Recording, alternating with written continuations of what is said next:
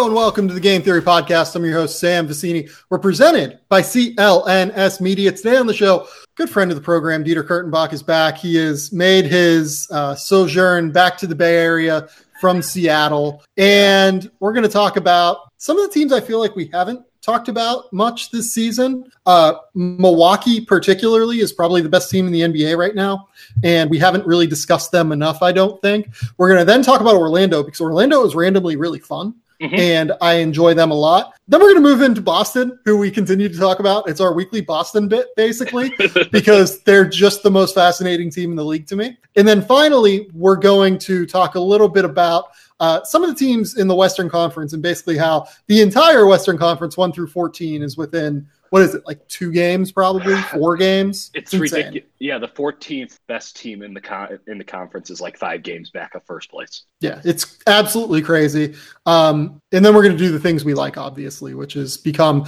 a nice little fun way to finish this whole thing out. So, Dieter, how yeah. was how's Thanksgiving? How were things up in the Seattle area? Yeah. Thanksgiving with uh, my girlfriend's family, always interesting. I think most can relate to uh, being the fish out of water in those situations, but good time. Uh, the entire time I was there, I was fending off a cold that was just going around, right? Uh, everyone got it for a couple of days. Everyone was miserable. I am zinking. I'm Purelling. I'm I'm up on it. Second to last day we're there, I have to hang out with my girlfriend's brother's brand new baby. And I swear to God, that baby gave me the cold, and I am so angry at that baby. That baby gave you the itis? Yeah, pretty much. And so now I'm just like, it, it's the typical stuff. It's not bad, but like, I can't, I, like, I shouldn't leave the house. Like, I, I shouldn't go out and like interact with people. So all of my calls today will be from this chair, sometimes FaceTime, whatever. Just like, you know, it, it's, it's, don't get sick. Never get sick. It's a fucking baby, man. That's what it's all about.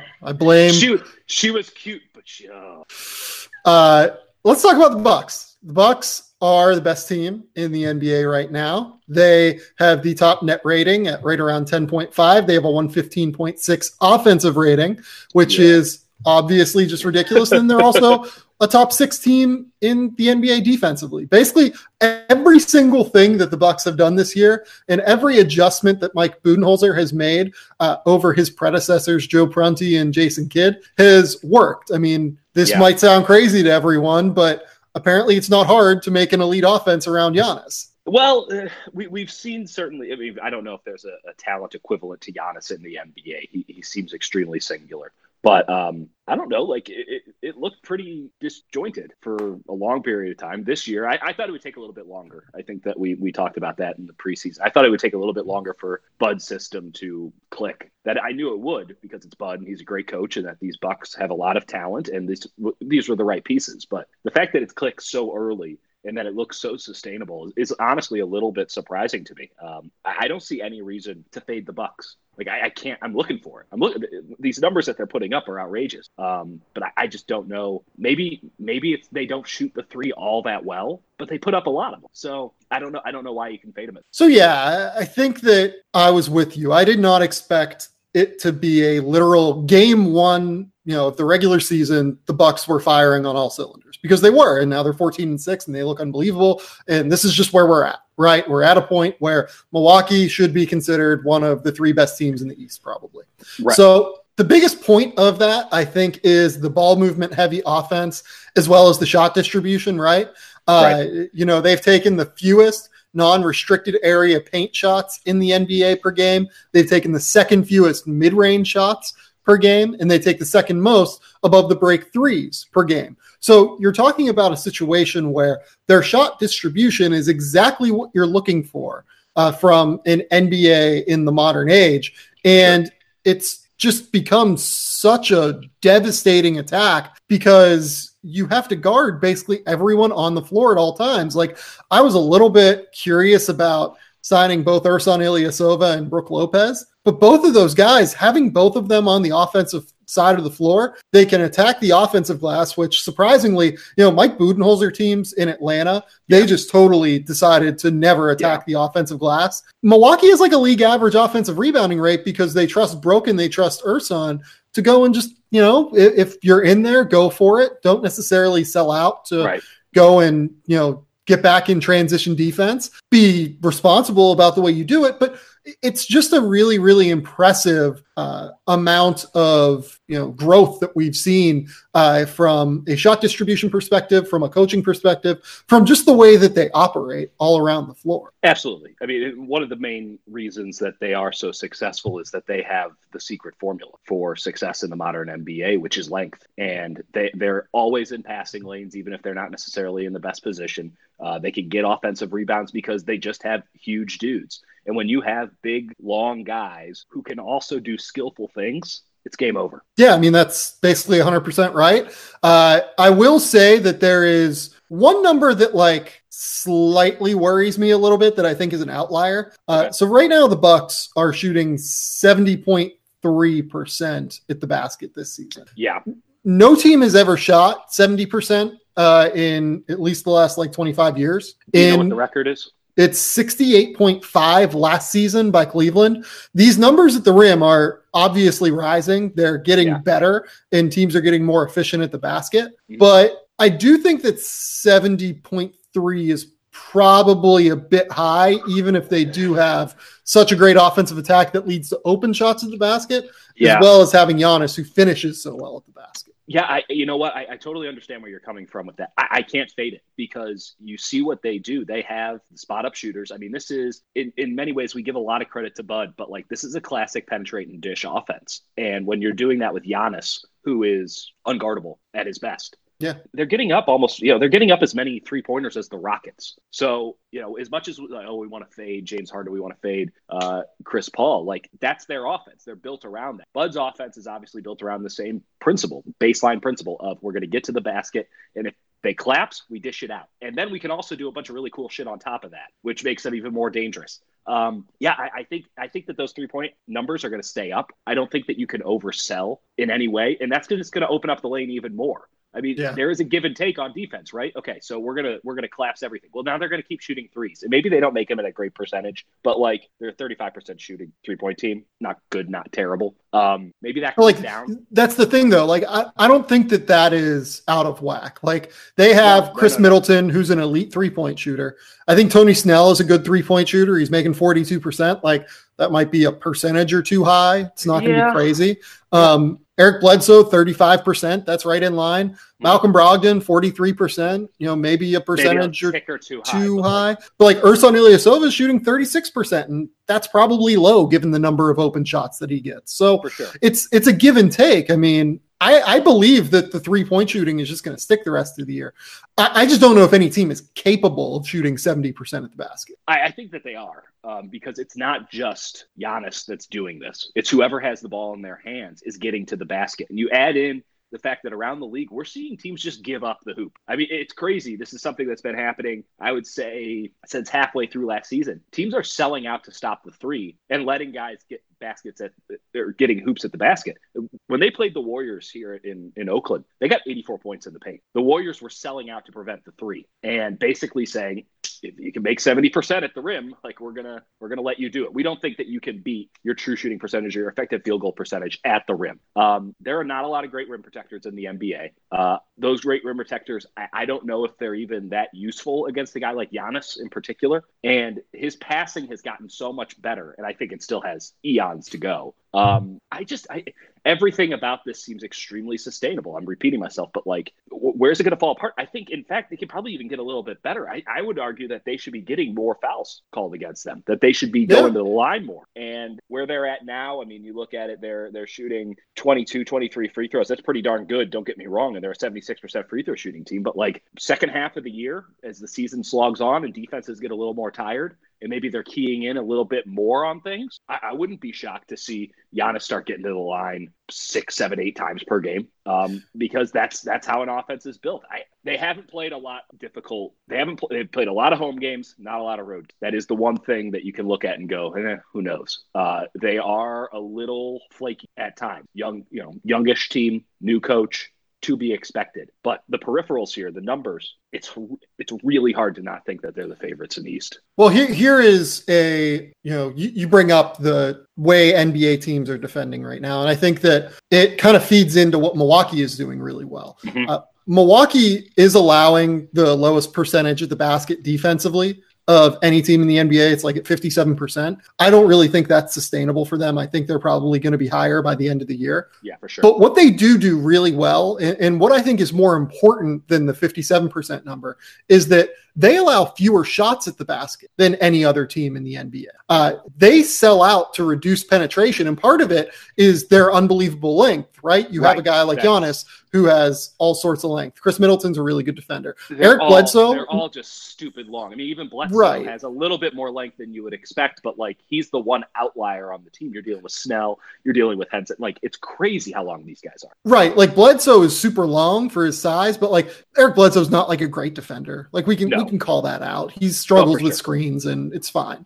But Malcolm Brogdon's a really good defender, and John Henson has been useful for them when he's been on the floor this year. It, there are just so many different guys that they have that like just end up doing exactly what made Milwaukee such a successful defense under Sean Sweeney a few years back. Yep. Uh, just reducing penetration and switching and doing so many different things that I kind of buy them being near the bottom of attempts at the basket per mm-hmm. game. I don't know if, like I said, like I don't think that teams are going to keep shooting fifty-seven percent there, because I think that that's just kind of low. And right. for any team, especially a team that, you know, Henson's a good rim protector, not a great one. Giannis is an unbelievable weak side rim protector, mm-hmm. but not necessarily a primary one. Brooke, I think, has always been a little bit underrated there too, but like they don't have the elite guy. You know what I mean? They don't have right. the one guy like Rudy Gobert, Clint Capella, Kristaps. Like right. they don't have that guy who's going to just single-handedly hold down the paint, but they do a good job of contesting at the basket. And, and to be fair, in the Eastern Conference, there's not a lot of guys who, outside of the obvious, are, are going to dominate at the rim.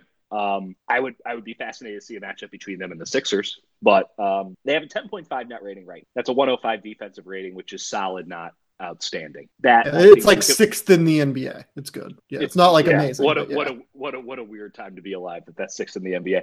But uh, that that is going to tick up, right? Like I would venture to say it's closer to one ten than it is to one oh five when the season is over. But again, there's no reason. Maybe. To, I don't know. I mean, what do you what do you, do you think that there's that much in there? I think it gets to like one oh seven, one oh seven point five. So like yeah, like league average is pro- is one oh eight, I believe, right now. Um, yeah, it looks about right. I, I would bet that they're not. that they're better than league average uh, at the very least. So like, yeah, maybe, maybe one oh seven, maybe yeah. something like you might be right there. Yeah. You, you think about, you know, like the Raptors are at one oh six right now. The Mavs are at one oh seven. They're better than, you know, Sixers are at one oh eight. Uh, they are a rock solid defensive team. I don't know if they're a spectacular defensive team uh, on par with Oklahoma City sure. or Boston, who are, who are right there. And they're Utah, they're if they figure things out. yeah. Me- Memphis when they're playing right. Um, yeah. I don't, I don't think that that's their class, but they're certainly in that second, second tier. And the offensive number, I just don't think it's going to fall off from one fifteen too much. I mean, it's not getting below no. one ten. It, they're going to have – this is going to be a team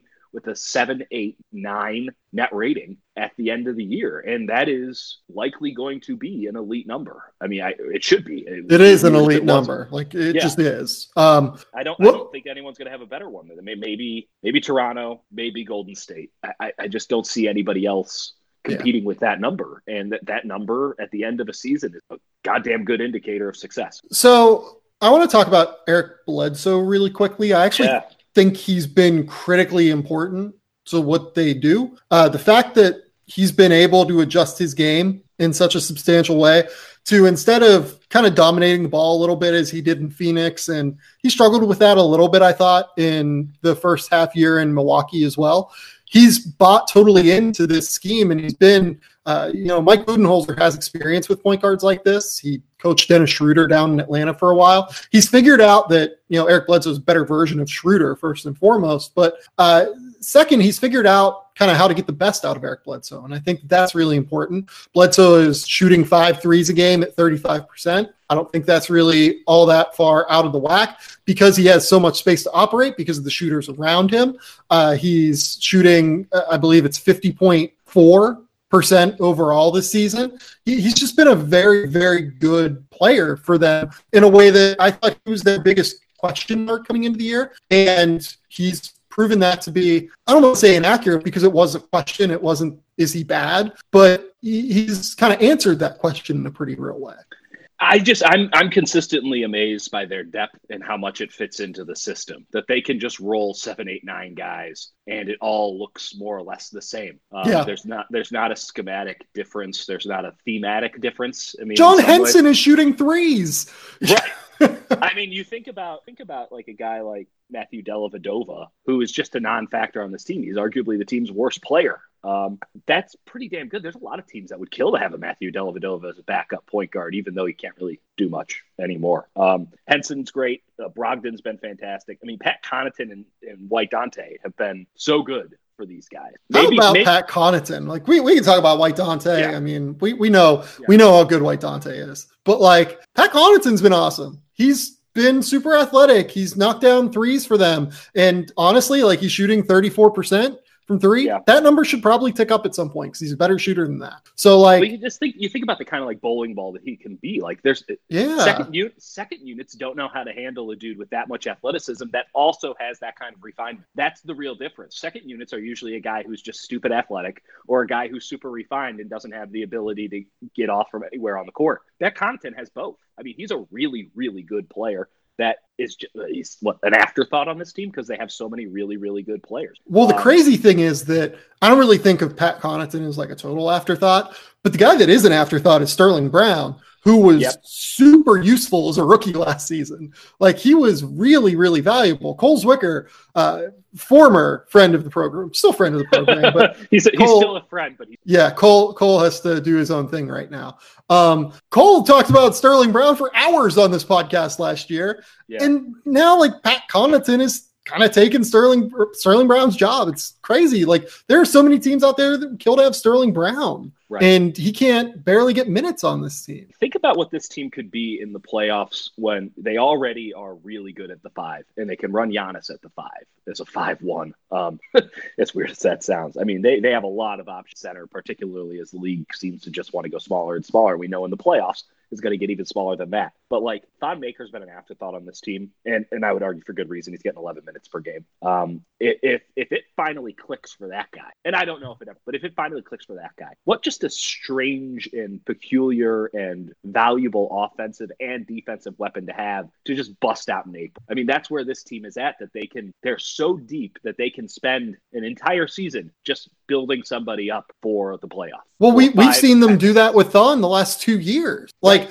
this, this is, this, this might is... be the time it clicks. This might be the time that it's like, okay, this now, now it's happening. Like this guy's an impact player. You yeah. go from Brook immediately to Thon and you don't have to just use him in short bursts. You can play him for an entire quarter or, you know, eight minutes of a quarter, as opposed to two or three minutes of, of impact JaVale McGee style. Um, yeah. Now you can actually get some real run out of him and he's, he's a competent member of your team. But the fact that they don't need that this year, I mean, you think about good teams year over year, usually they need young guys to step up. They don't need them to step up. So they can just figure out whatever role's good for them in April. As soon as they know the playoff matchup, lock it in. Yeah, I mean, shout out to Malcolm Brogdon, averaging fifteen points a game on fifty, forty-three, ninety-seven so far. Uh, that that's good. Uh, yeah, that's, that seems that seems halfway decent. Chris Middleton should be an all-star, in my opinion. nineteen points, really, really good two-way play.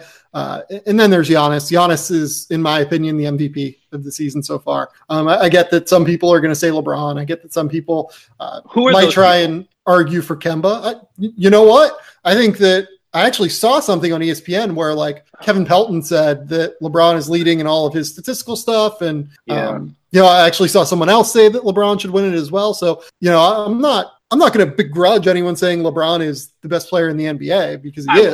Will. But I'm, like, not saying he, I'm not saying he's not the best player in the N B A, but he's not the most valuable player in the N B A. There's a nice long right. list of people who actually will give an impact on both sides of the ball, uh, as opposed to Mister LeBron James, who I'm st- I, I know everyone wants to ride the Lakers wave. And listen, I, I think that they're probably going to be in the thick of things, just as I think everyone predicted. I don't think that means top four, but like the Lakers aren't good. Like as long as we can all get on the same page and be like, yeah, there's some potential here. Don't get me wrong. But like, this is not a good basketball team. They're an entertaining as shit basketball team, but they're not good. Yeah, no, I don't want to give the M V P to a team that's not good. Yeah, the first quarter M V P, I think, is one hundred percent Giannis. Uh, he is just absolutely a monster. Every time he takes the floor, there's just no one who can defend him in the N B A. He gets yeah. wherever he wants on the floor. He's averaging twenty-seven points, thirteen rebounds, and six assists. Blocking a half, a, a block and a half a game, a steal and a half a game. Like yep. the it's only really way hard to make the case against him. Like everyone's like, oh, but he needs to shoot threes. No, he doesn't, because he gets wherever he wants anyway. Like yeah. it, it's the it's the Ben Simmons argument, except Giannis is like forty-five times better than Ben right now. He, he is can just knock down the shot if he has to take it. Yeah, and like he can, he can make mid range shots too for sure. Like Giannis oh, yeah. is a better shooter than Ben, but like he doesn't really need it. Like we talk about how Ben Simmons like kind of doesn't need a jumper to be effective, but it would really help if he got one because it would make him even more effective. Right. Giannis genuinely does not need a jumper to be effective. He is just well, so I good. I don't know. He's just so good at getting anywhere he wants toward the basket because he's so long. I don't know if it's necessarily true that he does it because he does have a little bit of one, and that creates yeah. the eminent threat that he can just do whatever he wants. When you can go wherever you want and you can do what you have to have something in the quiver in order to keep the defense guessing. But the second the guy crosses half court, I mean, let's talk about gravity. We talk all the time about Stephen Curry and what he does to opposing defenses, right? Mm-hmm. Where it's the second he crosses half court, it's like, well, shit, we have to guard Stephen, not passively give him some space, whatever. Where most guys, you can go right up to the line, three-point line, or some even inside of it. With Curry, it's as soon as he crosses half court, he might shoot. And Giannis has that same thing, except it's really just that we have to trap him at half court. Otherwise, he's going to get past us and dunk it, because the second he gets across the three-point line, it's one step and he's at the rim. It's not it's not normal gravity. I don't know if we've seen anybody like that, because his acceleration is such. And the closest comparable I have to him is Russell Westbrook, except he's eight inches taller. Well, I mean, how many inches taller? He is, yeah, probably eight inches taller. If we're assuming Giannis is like seven foot now, which I think is reasonable. Yeah. Um, yeah, I'd say he's like eight inches taller. With it's insane. Seven, seven something wingspan. Yeah. I mean, you, you, we've seen what Westbrook can do when he's on. I mean, the motherfucker won an M V P and, and set, you know, a, a modern record for averaging a triple double in a game per game. Giannis is fully capable of doing that, um, as as evidenced. And man, I mean, there's so much refinement that's still left to be had. It, it's really flabbergasted how good he could be, and his head's on, which is probably the biggest impediment to most guys with this kind of preternatural talent ever. I mean, he's he's by all accounts just the nicest, hardest working kid ever. Yeah, no, I mean, we everyone loves Giannis because he is just like the greatest dude apparently. So yeah, um, I think I mean, that's I about all I've got on the Bucks. Do you have anything else? Giannis for M V P. That's where we're at.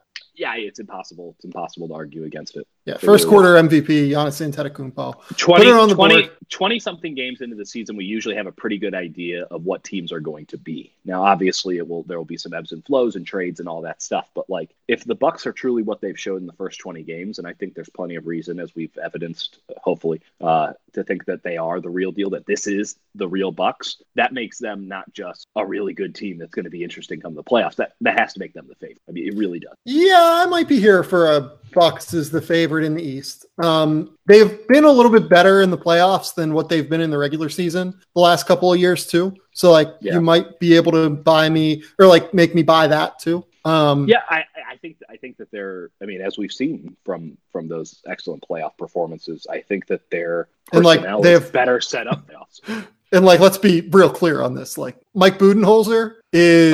Oh. Not, but like Mike Budenholzer has struggled in the playoffs a little bit, given where his teams were ranked. Mike yes. Budenholzer is ninety-seven times better than what Joe Prunty was last year. Yeah, I, I, well, I don't think I don't think you can actually put a number on it because you can't divide by zero. Yeah, so like, look, Mike Budenholzer is an incredible coach. He might be losing his hair though, and he's one of the sixty-six men, sixty-six percent of men who I assume started to lose their hair by the age of thirty-five. Maybe, I don't know. I didn't see Mike when he was younger. But the thing is that when you start to notice hair loss, it's too late. Uh, it's easier to keep the hair you've got than to replace the hair you've lost. If that hairline starts to slowly creep backward over the next year, are you going to regret not doing something about it now? Or do you want to take action and get out ahead of time and make sure that you're able to take care of your hair care needs? I have a solution for you. It's four hims dot com. It's a one-stop shop for hair loss, skincare, and sexual wellness for men. Uh, it's a really, really great product. Uh, it, these Uh, this website uses real doctors and medical grade solutions to treat hair loss. These are well-known generic equivalents to name brand prescriptions to help you keep your hair. Uh, there's no waiting room, no awkward doctor visits. Uh, you save hours by going to four hims dot com. There's no waiting room. Uh, it's it, it that's the best part of it. You don't have to spend hours of your day dealing with this stuff. And we don't have enough time in the day to spend trying to try and make ourselves look better than what we already are. If you order now, I can give you an offer. My listeners are going to get a trial month of Hims for just five dollars right now while supplies last. See the website for full details. This would cost hundreds if you went to the doctor or a pharmacy. Go to four hims dot com slash game theory. That's G A M E T H E O R Y. F O R H I M S dot com slash game theory. four hims dot com slash game theory. You'll get that trial month of Hims for just five dollars. Let's move on. Do you want to go to Orlando or Boston next? Let's talk about these matches because they're fun, and I think we're going to need to be up before we come back down.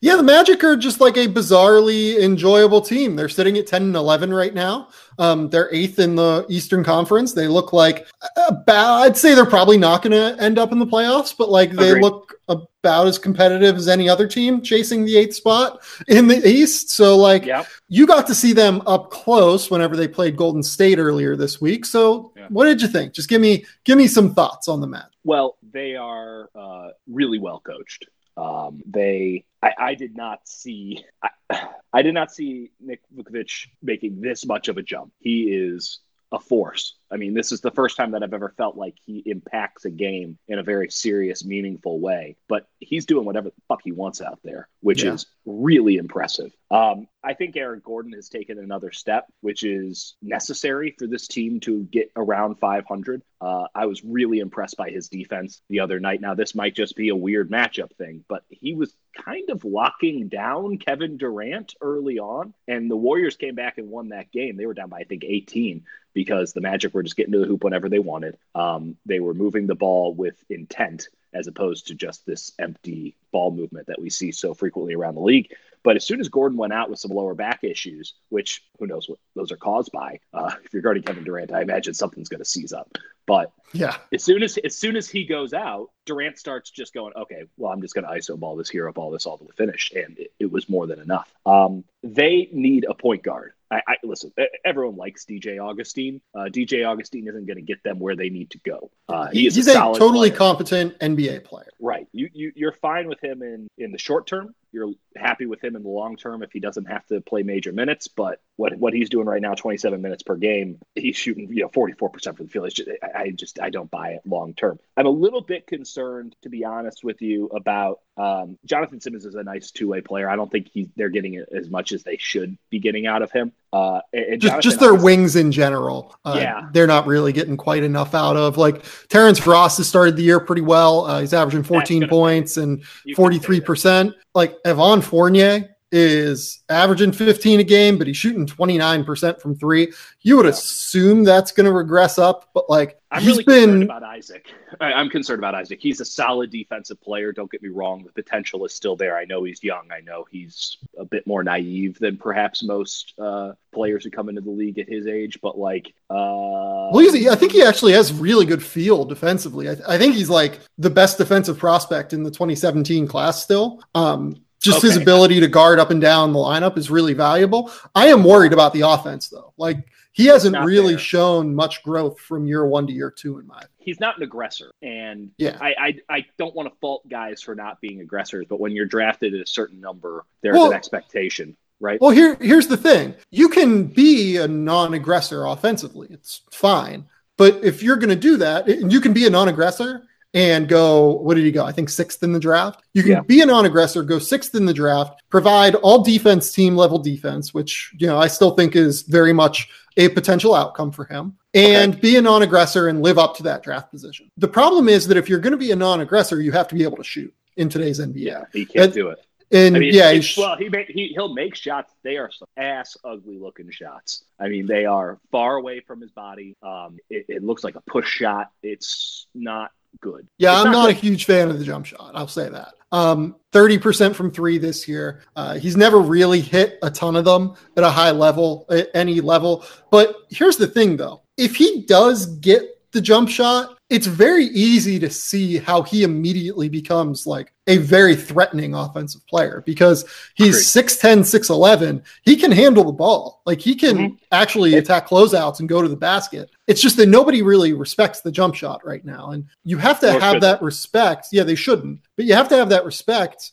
to make it all come together. And if he gets it, he's going to be really, really good, I think. If he doesn't mm-hmm. get it, I, I do have some real questions, and I think that's where my overall, you know, curiosity about his offensive game lies. I have, I mean, the main takeaway that I had from watching these guys up close, and I had watched them a little bit on League Pass because they're a really fun team to watch. They they just don't seem like they're built to be as good as they are. It, it always seems like a bit of a surprise whenever they play well, um, even though at this point now you kind of have to just bank into it because they're, again, really well coached. But um, I, I don't know. Like, they do have a negative three point five net rating. Like, they, they probably should be a little bit worse than this. But, again, like, nobody I, else I, in the I, East I, is, like, fighting, you know? Totally. But, like, Vucevic has been so good, and they have Mo Bamba, who the flashes are spectacular, and he really doesn't get more of an opportunity than really flashing stuff. I mean, he plays about seventeen minutes per game, but holy shit. I mean, this guy is something to behold. Um, the, the flashes for Mo are incredible.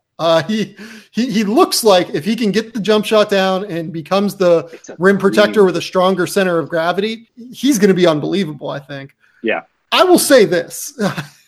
In his three hundred fifty-seven minutes that he's played this year, when he's on the floor, Orlando is a negative eighteen point four net rating. Sounds about right.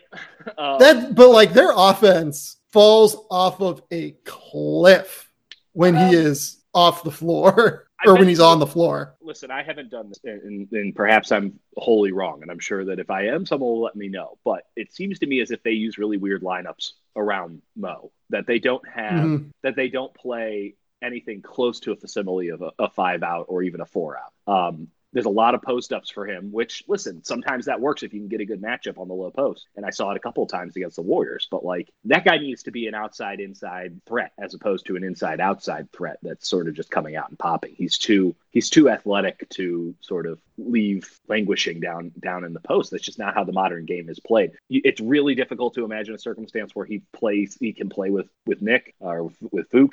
Um And the Gordon thing is, is a little tricky, too, because you think about Gordon. I mean, this is still a guy who, yes, he's getting better at it uh, and he's shooting four threes per game. But um, I, I don't think there's any reason for defenses to really honor that jump shot or that three-pointer yet, that he hasn't become lethal at that yet. And um, while he still, of course, has crazy athleticism and can get to the rim and can put the ball on the ground and get there, um, he's just not as much of a full half-court threat as as maybe the Magic need him to be. So they, they have a bit of a front-court logjam, in, in my opinion. And I guess that could be I guess that could be remedied this offseason with Nick Vucevic just not re-signing. But, like, he's been so good. He's been their best player, uh, really, and there's not that much competition for that, and they're playing well. It's going to be really hard for them to not offer him a pretty damn fair contract. And I don't, I, I, I don't I think don't there's any way he's back there. I'll be honest. Really? I have no, I have no idea. No idea. Yeah. So like he's played, not, Vuce and Bamba have played like nine percent of Bamba's minutes together this year. They've only okay. played thirty-six minutes together this year.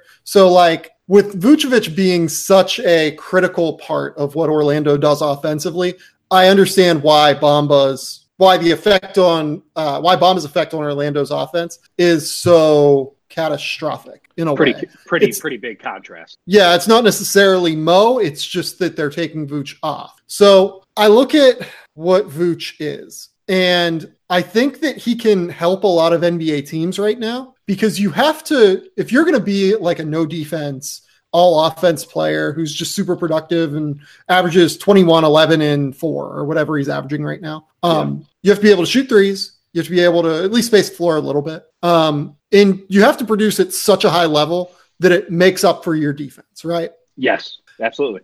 This is the first time that he's really done that, and it's coming in a contract year. And yeah. I would imagine that as he gets older, it's going to be harder for him to do that. Yep. I'd be surprised if he got like more than like four fifty or like four forty-five, but okay. there are dumb N B A teams out there. So like maybe yeah. he gets more. Um, and this isn't to say that he's not an incredibly productive player. He is the biggest reason why Orlando has been so good this year, him and one hundred percent Aaron Gordon. So like, I, I get it, but it, to me, it's a risky long-term contract more than it's like risky next year. Yeah, I, I just I don't know how this, because you look at this team right now and you, there's a lot of reasons to think, oh, I want to put in sort of a, a buy low. Even though the, the stock is rising a little bit, this is still a good buy low option. It seems like they're building towards something. And this Vucevic thing could really fuck it up, if we're just being totally honest. Yeah, and the reason and I, I say... Know, and I don't know which way. I don't know which way it would get fucked up. I don't know if, if they're going to be fucked up by letting him go,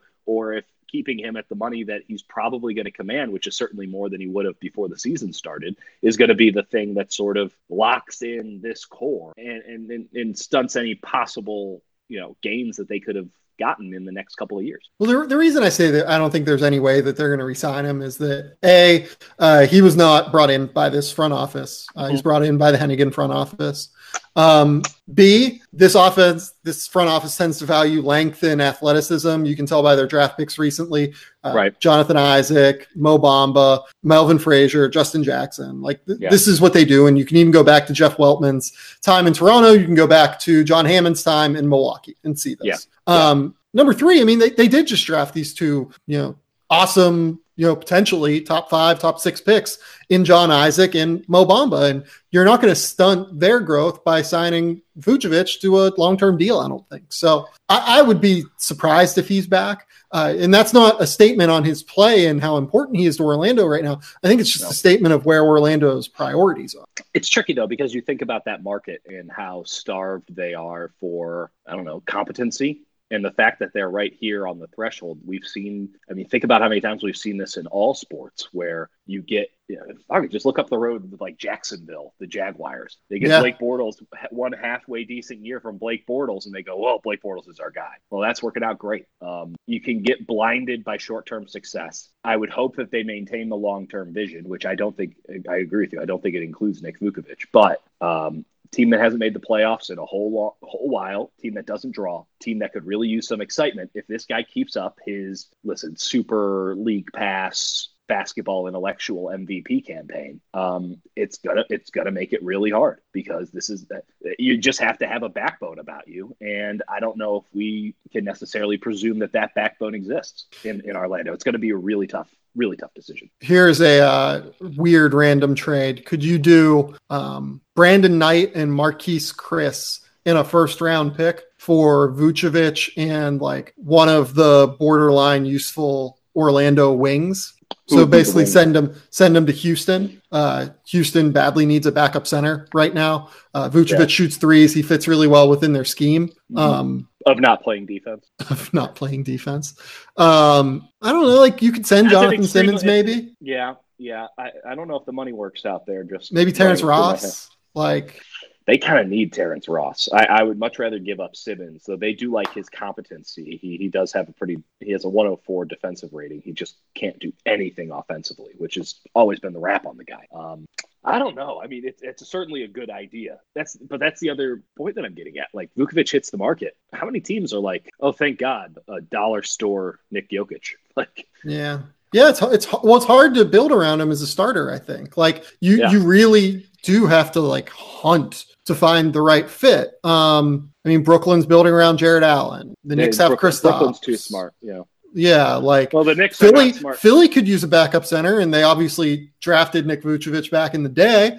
Um, you know, maybe that, maybe Philly makes sense. To, is that where they want to spend their money? I mean, they're going to have to sign a backup center eventually. Yeah, but backup centers are shit. I mean, most of them are on league minimums, it seems yeah. like. I mean, yeah, and like you can't play him with Joel. Um, no. Yeah, it's it's say hard. What, say what you I mean, listen. I am uh, I'm at the forefront of the Aron Baynes. I'm not. I don't understand it thing. But shit, if you can't play him with Horford, I mean, it, it, there's pretty damn good value to a backup center that you can slide in with anybody. Um, and you well, can play you, you know before. What? Like that's, it's funny. It's funny that you mentioned. It's funny you mentioned Boston. Like Boston. Like if. If you want to say, hey, Aron Baynes, this is an upgrade on Aron Baynes. Um, I don't know if it is. I, I honestly don't. I mean, because I definitely see a little something. An upgrade. I mean, it's definitely an upgrade, right? Like Vucevic is sure, offense, sure. But there's there's some defensive things. I don't think Baynes is all that good of a defender, if I'm being totally honest. But like he's good. He's not great. Yeah. Yeah. No. I mean, and the versatility there is a big thing. Now that would get Marcus Morris. I mean, well, let's just segue right into it. That would get Marcus Morris some more minutes, which I think what we've seen over the last week or so might be the thing that they need.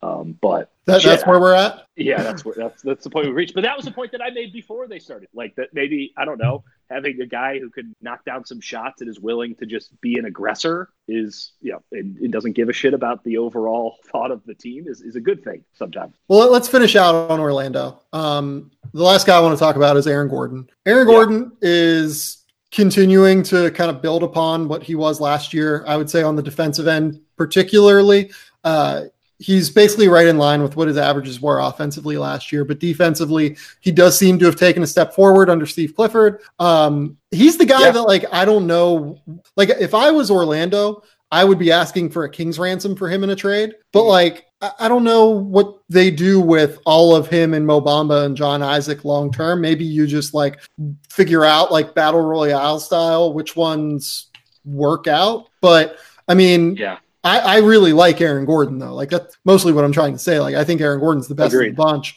uh, certainly right now, at least. And I, I don't really know where to go from here right now with Aaron I, Gordon. I think with Bamba's age, you, you you buy yourself a little bit of time to figure it out.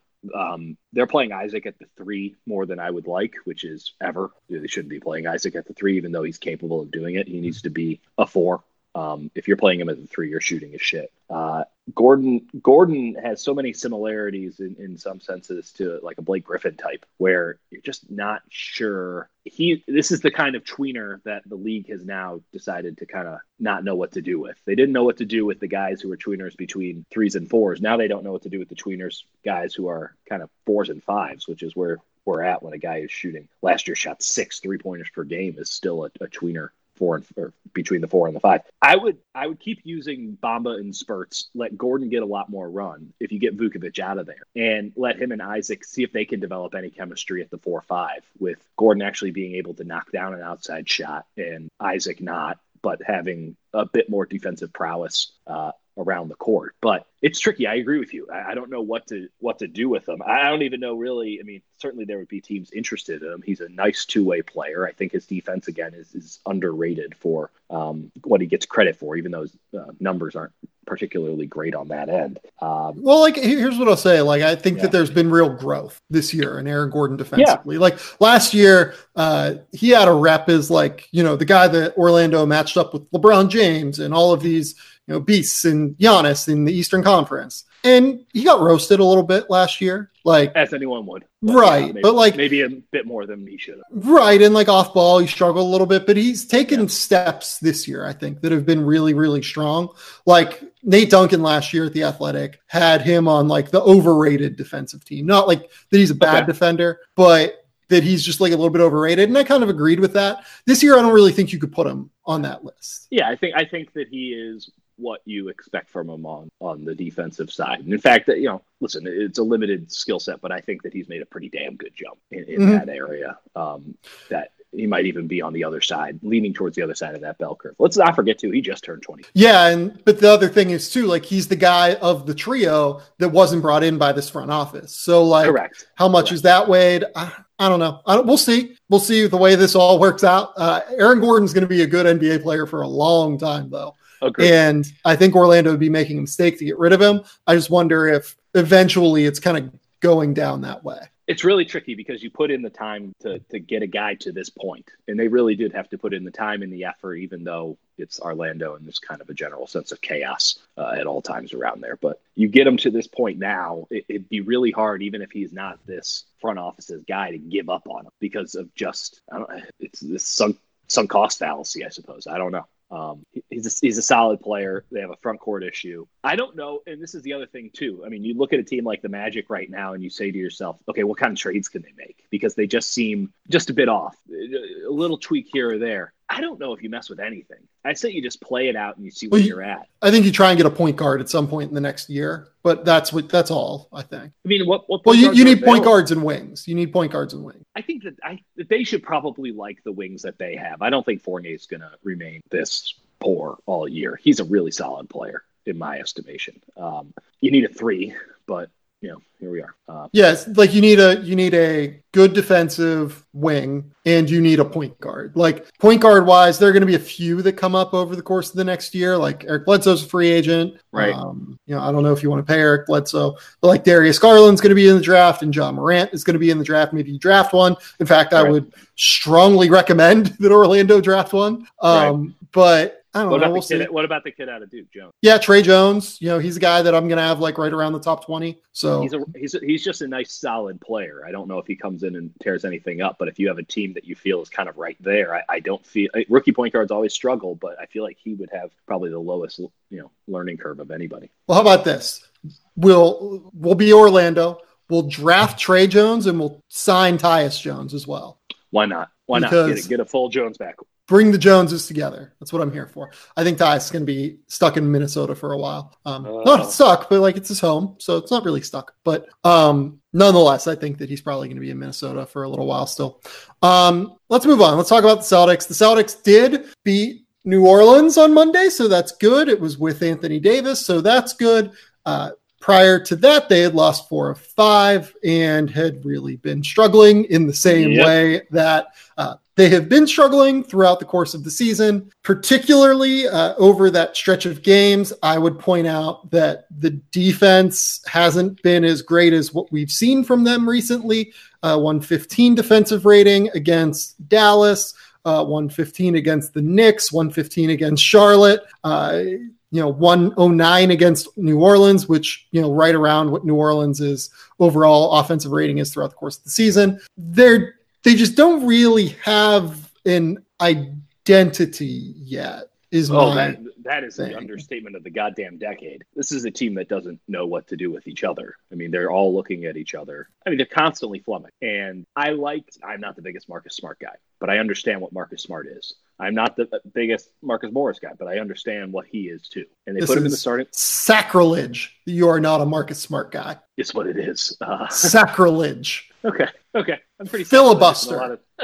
Uh, but they put them both in the starting lineup, and what happened? Uh, a couple of headstrong guys actually pushed something into existence. They did something. They didn't all just stand around and wait for someone else to take control. Last time we talked, I said Kyrie needs to initiate more. He needs to get a little more headstrong. He needs to just decide, this is my team. We're going to penetrate and dish. We're going to get simple. Um, they didn't really do that because Brad Stevens is probably never going to say, let's get simple. Um, but adding in the Marcus Markkanen uh, did create a, a bit of a bowling ball effect. You just need some dudes who are going to just go in there and get theirs. And certainly Smart will give you plenty on the defensive side in terms of just intensity. I don't even care if he's good at playing defense. You just need sometimes dudes who are just going to be crazy out there. That helps. Um, but it's well, really, here's what I'll say. Really Marcus just Smart, concerning that they don't know that they don't know what they are yet. Marcus Smart is really good defensively, so that helps. Yes, yes. And second, he is unselfish offensively and happy to kind of defer a little bit, yes. which I also think is something that this team needs a little bit of. Like they, they need someone okay. who is happy to make plays for others and happy to keep the ball moving on the perimeter while also being a really, really good high level defensive player. Um, the and fact a solid that, offensive rebounder for his size. Right. Like the fact that Marcus Smart has always been a positive on the floor for the Celtics. I don't really think that that is a coincidence. Like he, he's just no. kind of the perfect complementary player for today's N B A because he can guard one through four. Mm-hmm. And despite the fact that he can't shoot, is a positive offensive player because he keeps the ball moving and because he can like attack closeouts and handle the ball a little bit and do everything that you need a, you know, guard slash secondary ball handler to do. So okay. I'm a big fan of them moving Marcus Smart into the starting lineup. I'll be really interested to see what they do whenever Jaylen Brown comes back, because is the move to just replace Marcus Smart in the starting lineup? Is it to bring Jaylen off the bench with Gordon Hayward? Is it to replace Marcus Morris in the starting lineup, who Marcus Morris has been honestly one of their most consistent offensive players this year, which is yeah, he's been good. Crazy to say and yet accurate. Well, he's he's the only, he's the only son of a bitch who will actually, if he gets the ball, just fire the ball. I mean, he, yeah. he is always looking to get buckets. And, you know, as much as Tatum wants to get his this year, he's taking like seven dribbles every time. I mean, the, it, the flow is completely lost in so many different places. Marcus Morris, it's part of the flow. I mean, and Marcus will chuck. He'll chuck. Sometimes you just need a guy who will chuck, especially when everything is so stagnant or at its worst constipated. Like, just getting the ball to a guy who's just going to decide that, you know, it's rainmaking season is a positive thing. But again, what, how did we get to the point where Marcus Morris is the cure for whatever the hell, you know, illness they got going on? That's that's not good. I mean, Jaylen hasn't been great. I think Tatum is overdoing it. I think Kawhi is probably too far in his head. I'm sorry. Um, did you say Kawhi? Kyrie, Kyrie sorry. Uh, I got I got New Balance on the mind. Um, Kyrie is maybe too far in his head about what the point guard should be for the Celtics, right? Like the the concept of point guard, if he should go out and get buckets or if he should be the one who sort of makes it all click around. I don't think he necessarily even has the capability to do the latter. So just do the former, do the thing that you're good at. But there's a lot of dudes who are trying to shoot themselves out of a funk and probably only, or or, or try, or they're trying to get themselves out of a funk and probably only exacerbating the overall team funk that well, they here, have going on. So here's the good news for the Celtics. Uh, since they've moved Gordon Hayward to the bench, he has like a ten net rating. So yes. like lineups with Gordon Hayward are working right now. That is incredibly valuable for what the Celtics are trying to do. Uh, yeah. The fact that he can come off the bench and be effective is really important to his role, I think, on this team now. Um, yeah. In See terms of, develops, of course. In terms of Kyrie, you know, you and I were very concerned about the way Kyrie started the year. He's been pretty good over oh, yeah, the last no like three weeks, four weeks, I would say.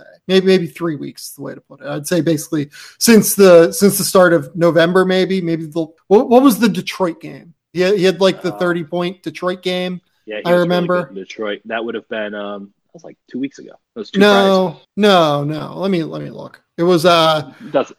November November or October thirtieth is the oh oh you're, yeah you're a thousand percent right. My bad, my bad. Yeah, no, no, no. Well, like it's fine. Um, he was really good a couple Fridays ago against uh, who was I believe Charlotte. He was really good. Maybe it was Utah. It was, it was some. Really, it was one of those. Really, he's a really good player. I wish that he would just be more really good all the time. Hashtag Kyrie is good.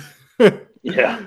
Um. But yeah, like Kyrie has been really good. He started to figure some things out, uh, get back into the swing of things a little bit. That's great. He's starting to really distribute the ball and pass it at a high level over yeah. their last six games or so, seven games or so. He's had yeah. four games over ten assists in that stretch. Uh, he's been pretty good during this downturn, which I wonder if that is like something to note, or if it's just like, uh, they'll figure it out. We're a quarter of the way through the season and well, they'll, they'll just get it together. Eventually at some point, Kyrie and Marcus Smart are going to click together, or Kyrie and Jaylen are going to click together, and, you know, Jayson Tatum is going to be fine. And Al Horford's going to keep doing awesome things to help the flow of everyone on both ends. Yeah. I, I still am there. Like, I'm still just like, okay, whatever. But we, we are getting further into the season with Boston having not figured it out. And that is notable in a lot of ways. Well, these, these sons of bitches can't shoot right now.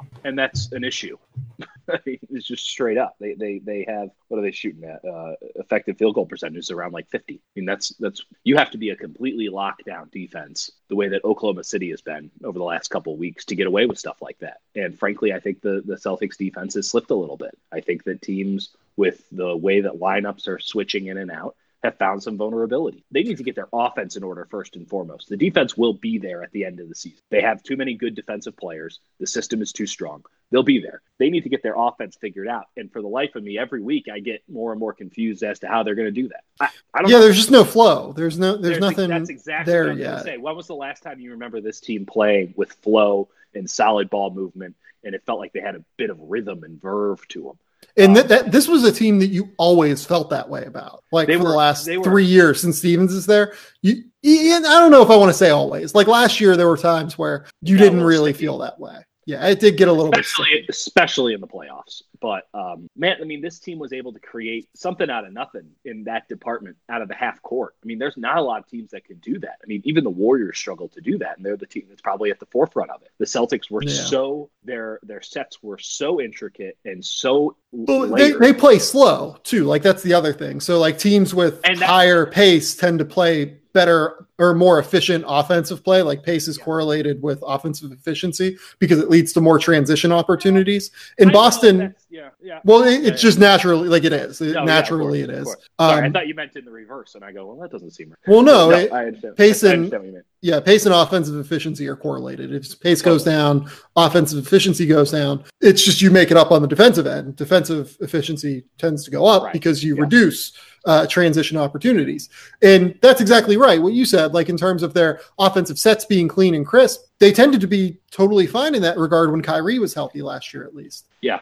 No, There's, it's not there yet. Well, let's also say I, I don't. Kyrie is a really good off-ball player, and in fact, probably his best, the best he played in Cleveland was when they would yeah. play, play him off-ball and play him as a two. And they would run floppy action for him time and time and time and time and time again. I'm not seeing a lot of that, which I don't know if that's Kyrie's call or if it's Stevens' call. Certainly they have the ball handlers on this team to take on that load and allow Kyrie to play off ball more.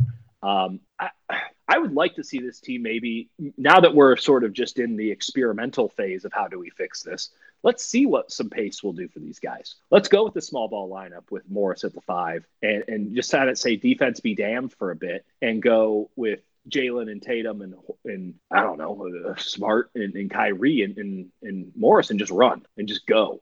Um, maybe that would unstick some things and get this team's groove back. Because honestly, I think this is more of a psychological thing now than anything else. They they don't know who they are, and they don't know how to get there either. Um, this is effectively a new team. Um, yeah, I was going to say, like, I don't even know if it's psychological. I think it's just like it's still a new team. That's a psychological thing. I think it, we're saying the same thing. Yeah, yeah, yeah, yeah. That makes sense. Um, they, they don't, there's no comfortability on this squad yet. And I don't necessarily think that the players are, Uh, that this team is built to develop that comfortability. The, just you think about the the kind of strange brew that this roster is made up from. They have two backup ones that are good enough to be starters in the league, and, and Smart, if we're considering him still a one, which he really isn't. He's just sort of a utility man. Uh, and, and Rozier. Yeah, Marcus Smart is basically like basketball's version of Ben Zobrist. Totally. He's the, he's the war machine. Um, what would be the basketball equivalent of that? Wind share machine? Not as fun. Um, like you have Kyrie, who's, pro- if we're being totally honest, is probably better as a two. I mean, that sounds ridiculous, but like it is a one that has a lot of two tendencies. Um, yeah, I don't know if he's better as a one or a two. I just think he's, you know, he's an he's... offensive weapon, and you want to be able to interchange it more. I don't see that interchange right now. Uh, and, and when him and Rozier would play last year, this is just off the top of my head again, the numbers might not bear it out, but it seemed like things worked a little bit better because Rozier is a really nice, interesting balance of Rozier will pa- be a pass-first guy, but he'll also get hit, and he'll yeah. get to the hoop. And he's kind of a boiled-down version of what Kyrie is. And so you play him and Kyrie at the same time, that really created a lot of issues for the defense because both of them were capable of doing anything at any time. That's, I mean, that's the value in the modern N B A as an offense, just threat. And this team right now doesn't have, doesn't feel like it's maximizing its threat potential because Tatum kind of just wants to be a spot up shooter, mid-range guy. Um, Jaylen, Jaylen, I think has figured out his role a little bit better, but he's not efficient yet, which makes it dangerous. Horford is always going to be Horford and solid and um, unspectacular to the casual fan. Um, particularly on the offensive side of things. I would like to see them run with a little bit more pace and verve uh, and just maybe speed it up a little bit and see what happens. And maybe that unclogs some stuff, or maybe that helps guys just sort of free their minds from the situation. Because right now, again, it's a lot of guys who are trying to make it work, and they don't really know what they're supposed to be on this team yet. Really, the one guy I know who knows what he's supposed to be on this team is the guy who isn't being all that efficient. I think Jaylen Brown knows exactly what he's supposed to be, just not doing a very yeah, good job. Yeah, well, I, th- I think Kyrie knows what he's supposed to be. It's just like fitting in with everyone else because Kyrie's the guy that you make it work around, right? And I don't know if Kyrie know- thinks knows what he needs to be. I think that he certainly has an understanding of the options available to him, but I, I don't know. I mean, again, he can do so many different things. It's hard to figure it out. This is a really complex jigsaw puzzle when you yeah. have players this versatile, um, because you need to find just one combination that works in the, what is, whatever the, um, what was the uh, in like the Da Vinci Code when you had the you had to like make the word on the vial. The thing. the codex. The codex. Is that, is that right? what it is? Right. The the word apple in codex in the codex. You're very good at this stuff. Thank you for helping me out there because I was what? I was flailing like the Celtics offense. But oh. Like, They need to know they, – they have not figured out just one combination to unlock it. And there's a hundred different, but they just need to find one, and then things will flow because then they can at least go back to the base. But right now with Ky- with, with with Irving being able to be both a two and a one, and he can be a penetrating point guard, he can be a guy who just spots up and shoots and lets somebody else do it. They, you got Tatum and all of the complexities of a young player trying to find his stardom, which is what his potential is, and developing into that while also wanting to be a solid role player. You got Morris, who I think probably actually what he is, the more I think about it. Uh, he's a chucker. But, you know, and, and, and Horford, who's always going to want to put the team over himself. And goddamn um, it, Horford knows what he is, and Marcus Smart knows who he is too. Right, they're pretty much the polar opposite. But there's just it's, there's a lot of complexity to this team, and I don't know if it will ever get figured out, right? I think it will. Um, I mean, I, listen. Brad I, Stevens is the coach, and they have a lot of unselfish players on that team. They'll figure it out. I'm like, that's where I'm at. Like, it's it's gonna be fine. It's I just whether or not they're the one seed or the four seed. I don't know if I can share your complete optimism because while I don't think it's gonna turn toxic, no. and I don't think that it's a, I don't think that it's an inherently bad situation. Some things, just some combinations of dudes are never meant to be figured out. And just from a skill perspective, totally agree with that. I think that's reasonable. Maybe this is, I mean, listen, listen, if if I'm betting on it right now, absolutely. Like they're, they're close, or I don't know if they're close. They were close at some points. And it's like, yeah, they could definitely get over the top there. Like it's, it's, you can see it. You can see it.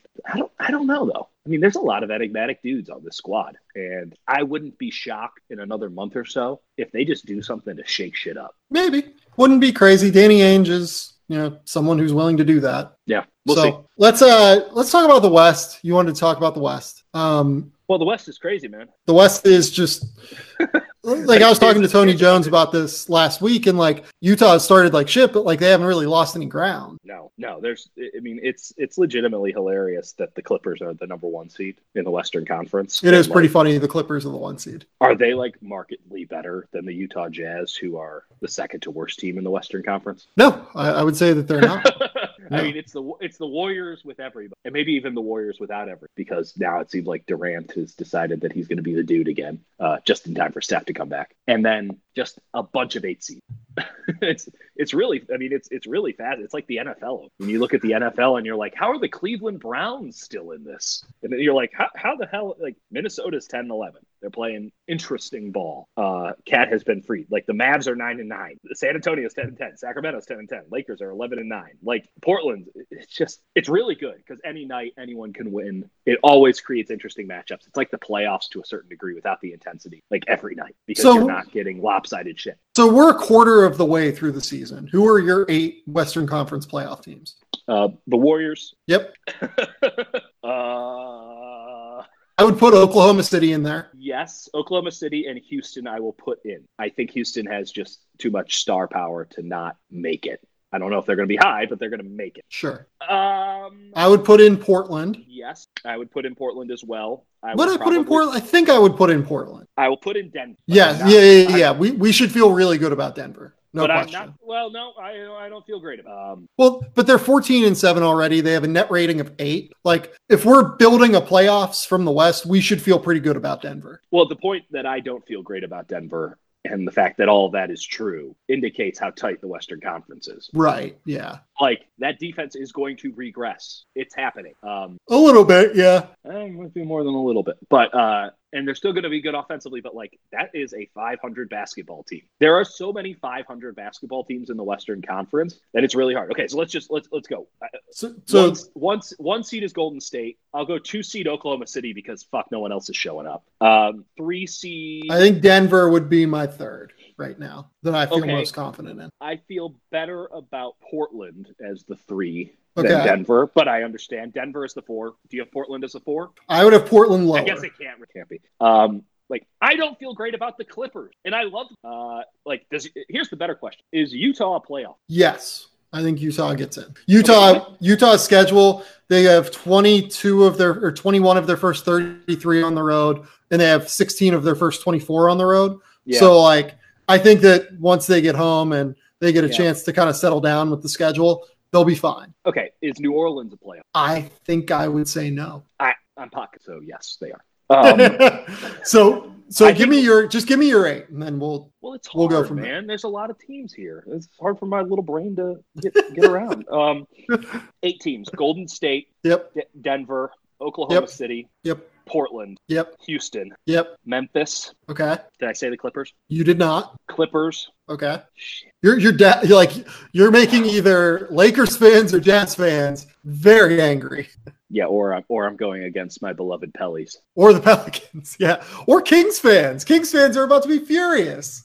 Shit. Um, Spurs, too. You don't even have the Spurs in. Jazz. No. Okay, so that's eight. I don't like it. I don't like it. I, I would it. go, I would go Golden State, Denver. Okay.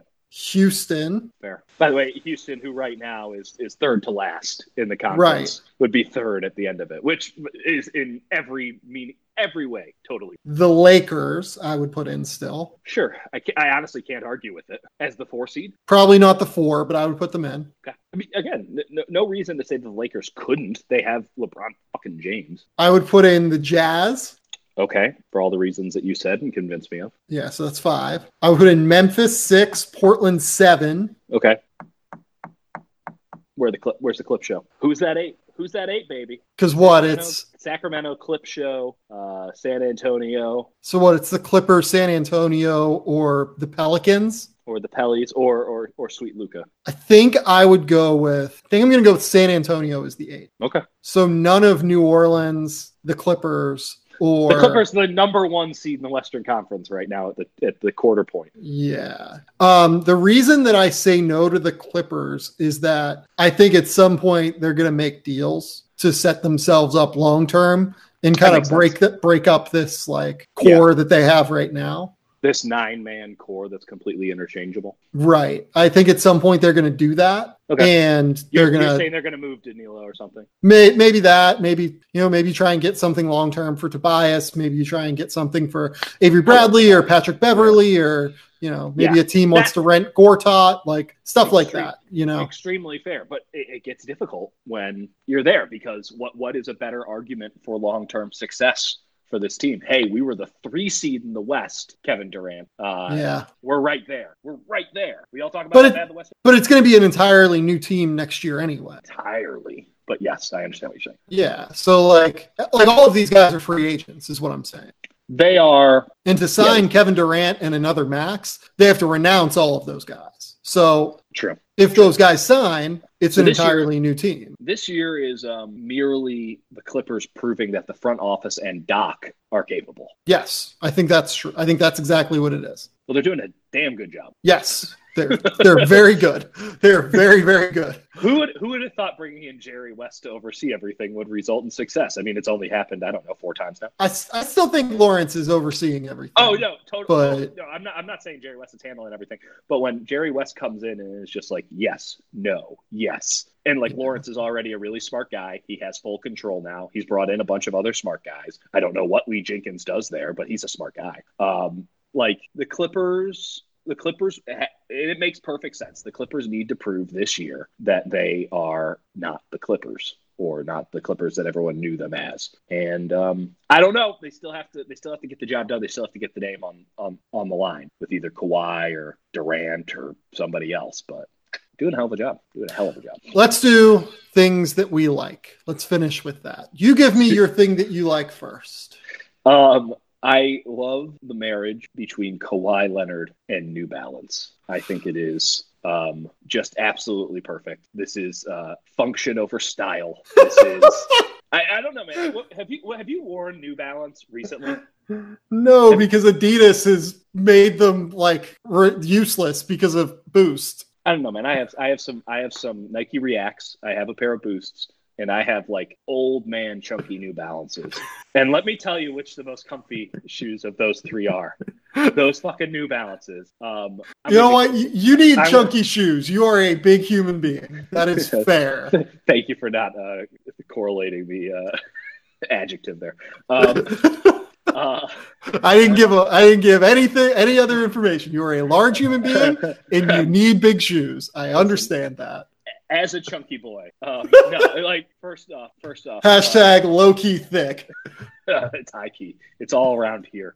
Uh, it's the highest of high. Low, lower body, thin as a rail. Um, it's, I don't know, man. Like, it's it's just so goddamn perfect that, and, and like, I, you, I'm the last guy you should take fashion advice from, but like, low key, New Balance makes some decent shoes. Not just in function, but like also in style. Like, I'm actually really excited by this. I'm really excited as Kawhi Leonard, either the future face of the Raptors or the future face of the Clippers, uh, just rocking out in New Balances, and a bunch of other dudes who only shoot set shots, just ruining you in church league wearing them. Very excited. I know Matt Bonner's excited. Let's do this thing. Well, Gordon Hayward, balance. Gordon Hayward's got a teammate now. Gordon Hayward's on that. We got to we got to get Brad Davison on that New Balance kid.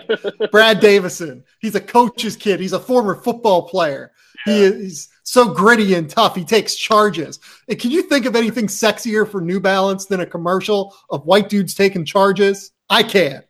Um, just a clip, just, need, a, just a thirty-second clip of white dudes taking charges. That's where I'm at with New Balance. Not even the white, just like team taking a charge. Like Kyle Lowry needs to get in on this. Um, like, okay, you're, who would you put together? You have Kawhi, who um, uh, has spoken fifty words in the last ten years. You have function uh, over Gordon, style. You have Gordon Hayward, yeah. who, uh, who I, I can understand why he would maybe want to change shoe company, uh, and. Uh, Let's, we won't discuss the haircut, but we all know what it looks like. Uh, who are the other three members of Team New Balance if you have to roll out? Because remember, Puma rolled out with Bagley and DeMarcus Cousins and uh, Ayton. Like they had, a, I think Rozier, uh, they, they wanted to put together a really good five-man group. Who is the five-man group? Team New Balance. They're coming back in. Kyle Korver. Uh...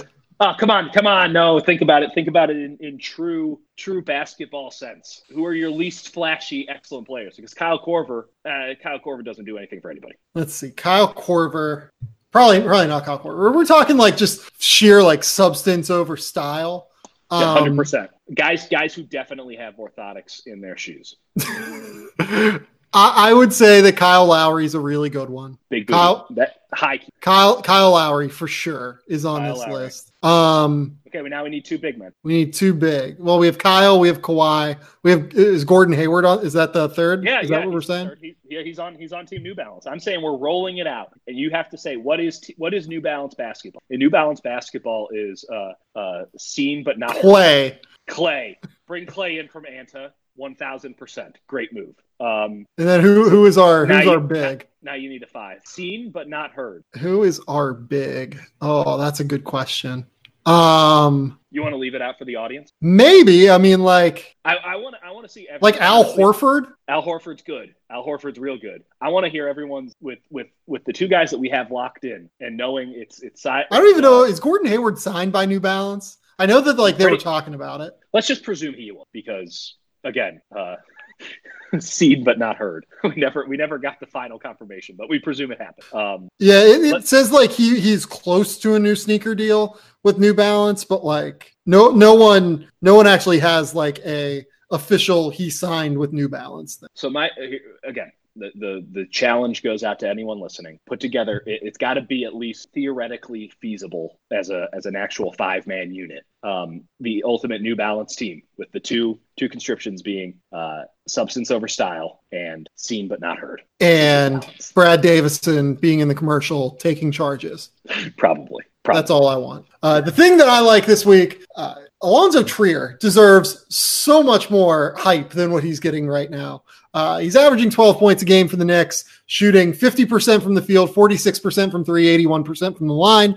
The three-point number is probably going to come down, but he's always been a remarkably efficient player, and I love Alonzo Trier. Like I've, I'm not going to say like I know the dude, but like I've talked to him, you know, four or five times throughout the course of his college career.